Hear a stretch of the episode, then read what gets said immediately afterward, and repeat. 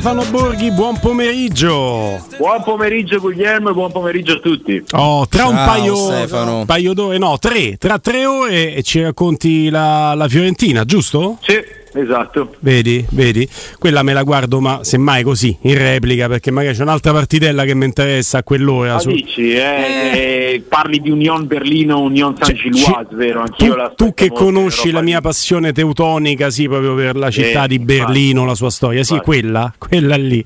Senti, iniziamo, facciamo una cosa strana, proprio famo strano, iniziamo dall'Europa League e poi ti faccio fare un passo indietro importante. Abbiamo parlato tanto di Napoli in uh, apertura apertura di trasmissione, l'abbiamo fatto con Giulia Mizzoni che per Prime era lì a Napoli, eh, quindi diventa molto focalizzata su quello che ovviamente è il tema calcistico del giorno. Quindi ti porto sulla Roma e poi su una comparazione tra Napoli e Milano, perché sponda Milano c'è l'Inter che vive un momento agli antipodi.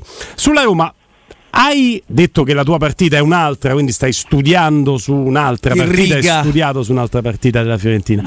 Però quali sono secondo te le maggiori preoccupazioni che, deve, eh, che troverà la Roma con il Ludo Gorez? È inutile che ti dica che io ho già preso i miei insulti quotidiani perché nella mia eh, beh, compassata, il mio compassato percorso di avvicinamento no, a, a, ai momenti migliori della stagione ho detto che io mi prendo anche un pareggio in Bulgaria per poi risalire.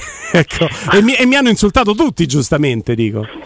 Ma eh, la, la, tua classe compassata è un qualcosa di storico e che conosciamo fin, fin troppo sì, bene, voglio sì. dire, per cui eh, capisco questa tua misura che sempre imponi alle tue espressioni. Sì. Io dico che eh, dovesse essere un pareggio stasera non sarebbe sicuramente una tragedia, però non sarebbe proprio il risultato ideale, specialmente eh, a qualche giorno di distanza dalla debacle di Udine e anche per indirizzare il girone. Perché? Perché eh, i gironi di, di, Europa League come di Conference League come di Champions League sono sempre complicati, quest'anno lo sono ancora di più perché i ritmi sono serratissimi, bisogna chiudere tutto entro la metà di novembre perché poi si fa il mondiale.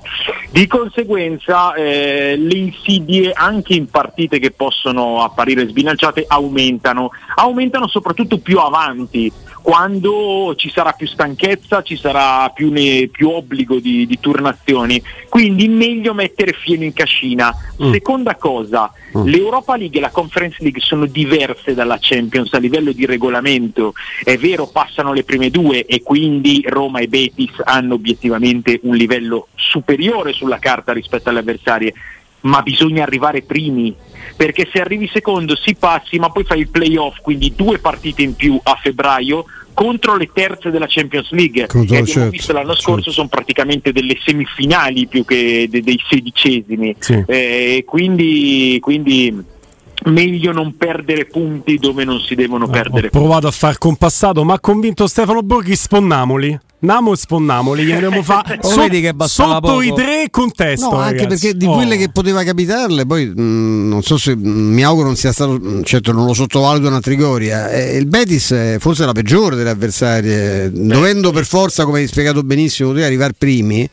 Eh, eh, insomma, non, è, non è semplicissimo no? perché lì la partita di Siviglia sarà una partita molto complicata. È una squadra che, che ha messo in difficoltà anche il Real Madrid recentemente, che sta No, andando, no, è sta andando molto squadra bene. forte, Ah. squadra di qualità, squadra molto ben allenata da Pellegrini, squadra Eh, ecco, che con sto nei momenti Santone, sì, sì. eh, Eh. sì, eh, un bravissimo allenatore ed è una squadra che ormai da qualche anno in Liga, eh, quindi in un campionato di altissimo livello, eh, gareggia con le migliori, fa dei risultati. Adesso ha perso contro il Real Madrid in questo avvio, erano mi pare 5 anni di fila che non perdeva il Bernabeu. Mm. Questo tanto per dire, e in questi anni eh, il Real Madrid qualcosina ha vinto. Eh, no, no, no, è una squadra molto forte, una squadra tecnica, una squadra organizzata, una squadra equilibrata. E questo è il Eh, Betis. Però, però il Betis. No, oggi, un'altra oggi si passa dal Ludogorets. Ci stanno delle individualità che rubano l'occhio. Roberto ci ha detto: dice, Pep guardate, se vai a vedere quanto valgono i giocatori Ah, alla scopri che destra. quello che vale alla di più vale 3 destra, milioni. alla destra Stefano Tepchetei, giocatore Segna. muscolare, 25 anni, segna tanto, Sì. sembra essere quello più interessante, ecco. Sì, forse a livello di individualità sì, nel senso che salta l'uomo, combina qualcosa, vede anche la porta. eh, però voglio dire, uh, Ludogorets è una squadra che ha fatto dell'esperienza a livello internazionale negli ultimi anni perché fra le varie competizioni eh, ha sempre trovato dello spazio. Eh, si gioca in trasferta, eh, c'è magari anche un po' di pensiero al campionato perché, perché la prossima giornata dopo la sconfitta di Udine a Empoli devi vincere. A Empoli una, devi vincere. È una risposta sì, di sì. lunedì sera ad Empoli. Insomma, c'è anche qualche assenza, però io dico che eh, è la partita giusta, è la partita giusta dopo Udine che è stato un bello schiaffo, uno schiaffo forte ma uno schiaffo che arriva presto e quindi può essere obiettivamente salutare, è la partita giusta per dimostrare che, che, che la Roma è focalizzata, che la Roma eh, ha anche le alternative, che la Roma ha tutte le carte in regola per poter correre su più fronti, Mm. eh, per cui secondo me, eh, magari dico una banalità, ma oggi, come in altre situazioni, l'avversario principale della Roma non è il Ludogorets ma la Roma stessa. Nel senso che la Roma deve andare a fare una partita affilata, una partita concentrata, una partita eh, al massimo anche della praticità, ma comunque del, eh, della concentrazione. Se fa così vince, non, non ho dubbi al riguardo.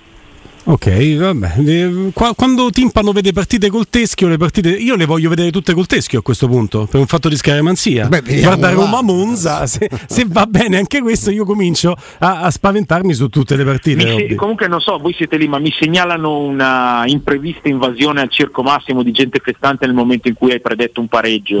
sì, sì, sì, sì, Ah, sì. è vero. Sì, sì. Sì, sì. L'hanno detto prima a Stefano all'infotraffico che Sì, abbiamo sì, sì, mandato. sì, sì. no, ma Assembramenti, adunate I tifosi della Roma percepiscono i miei umori sapendo che si va all'opposto. Ma io credo Stefano che il test più importante allora eh, le formazioni spaziano da 3-4 cambi addirittura a chi arriva un po' di più che sarebbe addirittura mezza squadra rispetto ad Udine. E allora ti chiedo, eh, l'anno scorso si fa spesso il raffronto con lo Spauracchio, no? con la figuraccia di Bodo, però credo che la differenza anche no, mediatica di Mourinho su questi giocatori, sui giocatori che mandò in campo in Norvegia, su cui non puntava, non ha mai puntato al primo minuto, eh, sia un dettaglio da non sottovalutare perché eh, se manda dentro diverse alternative come leggiamo in questo caso devono rispondere davvero presente se no ricominciamo il giochino della scorsa stagione e abbiamo 13-14 giocatori che ne fanno 60 e questo non, non è possibile E alla fine è difficile arrivare, arrivare bene su tutti i fronti. No, ma sicuramente, ma in questo momento io ho sentito anche polemiche eh, su certe turnazioni anche in altre squadre, ad esempio la, la Fiorentina, ma cosa vuoi fare? Eh, ti ritrovi ad aver già fatto, eh, questa per la Roma è la sesta partita stagionale e siamo all'inizio di settembre, Eh, ci sono stati gli infortuni, eh, c'è una preparazione accelerata perché poi c'è da andare come degli spari fino a metà novembre e poi ci si ferma. Cosa, cosa devi fare? Per forza di cose si, si deve ruotare, si deve dare spazio a tutti, anche per dare del minutaggio, altrimenti il giocatore che poi magari a ottobre ti deve giocare tre partite di fila per delle contingenze, fin lì non ha fatto minuti e tu ce l'hai a zero, mentre invece devi mettergli un po' di, un po' di benzina nelle gambe, si deve fare e la responsabilità è sui giocatori che si devono far trovare pronti perché eh, voglio dire per le alternative della Roma, eh, detto che oggi io mh, faccio fatica a definire 11 titolare e alternative perché i titolari devono essere almeno 15 o 16, ma per le alternative della Roma eh, il, il Ludogorets è una squadra alla portata, ripeto, secondo me anche con una formazione rivista come quella che mi aspetto, perché è obbligatorio, è necessario fare così, eh, anche con una formazione rivista se la Roma fa una partita focalizzata, concentrata sul pezzo, eh, insomma ha tutte Mm. le possibilità di vincerla. eh. Mi dai tre minuti? Ma sì, sì. e allora, stop and go per eh, andare a salutare Claudio. Parliamo di ottica salvagente. Ciao Claudio! Grazie, buonasera, ciao Guglielmo, buonasera a tutti. Oh, beh, Claudio, ci hai riservato delle novità molto interessanti nell'estate che sta avvolgendo al termine e, e Ottica Salvagente ha sempre avuto un occhio di riguardo per gli ascoltatori di Teleradio Stereo. Quindi cosa c'è in vista in questo momento? Allora, per gli ascoltatori di Tele Radio Stereo, due occhi di, di riguardo direi. Hai perfettamente ragione, Guglielmo. Diciamo che da Ottica Salvagente si possono sempre trovare soluzioni nuove, proposte più vantaggiose e utili. Diciamo che rimane per Ottica Salvagente eh, l'obiettivo principale è quello di preservare la salute degli occhi, ma mai perdendo di vista eh, anche il fatto di sentirsi pesce, in armonia un po' con lo stile che ci appartiene, ad ognuno senza ovviamente troppi sacrifici o rinunce, con prezzi alla portata di tutti. Questa è proprio la filosofia di ottica salvagente. Filosofia che poi rappresenta anche i valori no, di Ottica Salvagente. filosofia e valori, ma dobbiamo dare anche certezze. Qui sono per dirvi velocemente, per non rubarvi più di tre minuti, che abbiamo pensato ad una super promozione per questo mese di settembre. Si deve cambiare un occhiale da vista? Nessun problema da Ottica Salvagente acquistando un occhiale completo, la montatura è completamente gratis. Si può scegliere tra una selezione dei migliori brand in tutti i nostri punti vendita, qualità e benessere visivo al miglior prezzo, da Ottica Salvagente la scelta è facile, la montatura è gratis. Ma un'offerta shock mi sentirei di dire, imperdibile comunque. Eh, diciamo che eh, è fondamentale abbinare sempre e comunque qualità e prezzo, per cui non perdiamo di vista mai questa, eh, questa mira. Mm, diciamo che rimangono comunque tutti i nostri servizi, a cominciare proprio quello dal check-up visivo che è sempre in omaggio in tutti i punti vendita con appuntamento o senza ehm, ed è importante perché è normale e necessario eh, per determinare eventuali difetti visivi, sia quelli manifesti ma spesso quelli nascosti che sono i più fastidiosi. Ecco, eh, diciamo che ottica salvagente, lo diciamo ai nostri ascoltatori, è anche sinonimo di benessere visivo e di prevenzione. In che senso e in che modo, Claudio?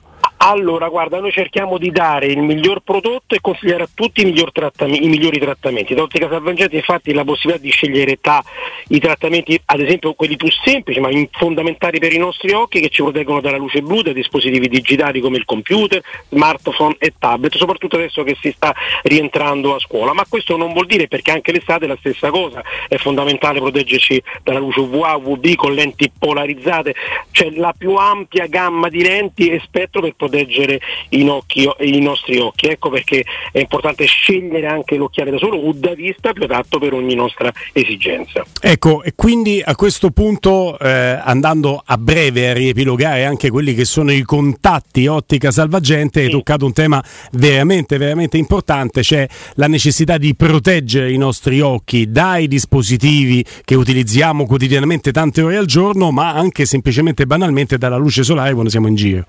assolutamente fondamentale. Siamo diffusi in tutto il territorio eh, romano e Interland, quindi darei anche i nostri indirizzi dei punti vendita. Andiamo subito con gli indirizzi punti vendita, anche perché la cosa più importante è venire a trovarvi, provare, toccare, testare per credere.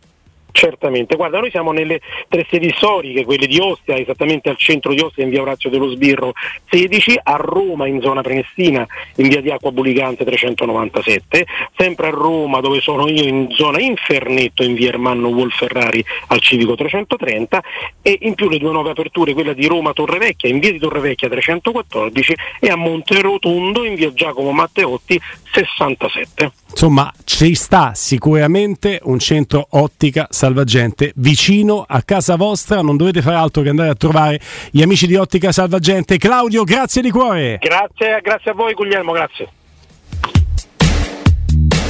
Teleradio Stereo. Teleradio Stereo. 927.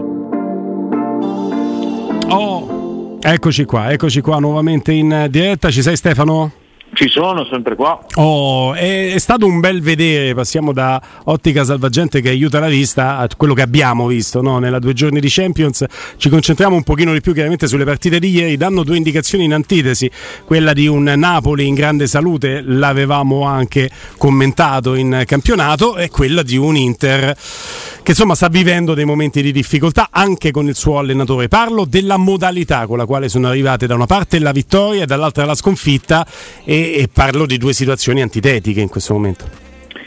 Sì, anche di due approcci, di due atteggiamenti, di due piani partita antitetici, perché perché io ho visto un Napoli coraggioso, alto, andare a pressare l'avversario, crederci, voler fare la propria partita, credere in, proprio in se stesso dal primo all'ultimo minuto e il Napoli ha fatto un'impresa che dà lustro a tutto il calcio italiano in una fase veramente molto grigia nel confronto con, eh, con gli altri e ho visto un Inter un po' come la Juventus invece, invece abbassa ad aspettare e guarda caso l'unica fase di partita in cui l'Inter è stata un po' dentro, ha avuto del contraddittorio è stato il primo quarto del secondo tempo quando ha provato a stare un po' più in alto, ad andare a prendere un po' di più il Bayern Monaco che è nettamente più forte dell'Inter, mm. come il Paris Saint Germain è più forte della Juventus e come il Liverpool è più forte del Napoli, però eh, io credo che insomma mh, con questo tipo di atteggiamento poi si, si, si, favorisca la possibilità di non fare punti e anzi quasi ci, ci si obbliga a perdere la partita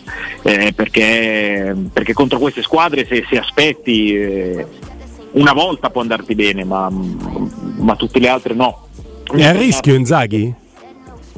Ma io non credo, non lo so, mi sembrerebbe un pochino eccessivo, ragazzi. Mi sembrerebbe un pochino. Ma guarda, eccessivo. Stefano, perché a noi è arrivato insomma da ambienti interisti che ci sarebbe in corso una valutazione su nelle prossime due partite dovete dare risposte, soprattutto a livello di, di gioco, semplicemente per questo.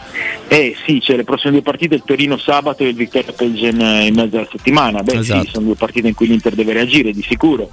Dimostrazione a livello di gioco, secondo me, dimostrazione a livello di, di compattezza. Sì, perché l'Inter prende dei gol impresentabili, perché l'Inter fin da subito mi è sembrata una squadra un po' nervosa, un po', eh, un po' occupata di testa e questa ovviamente è materia dell'allenatore e quando alleni l'Inter se, se non vinci tutte le partite sei sempre in discussione, però io ho una tendenza a guardare le cose in modo un po' più ampio.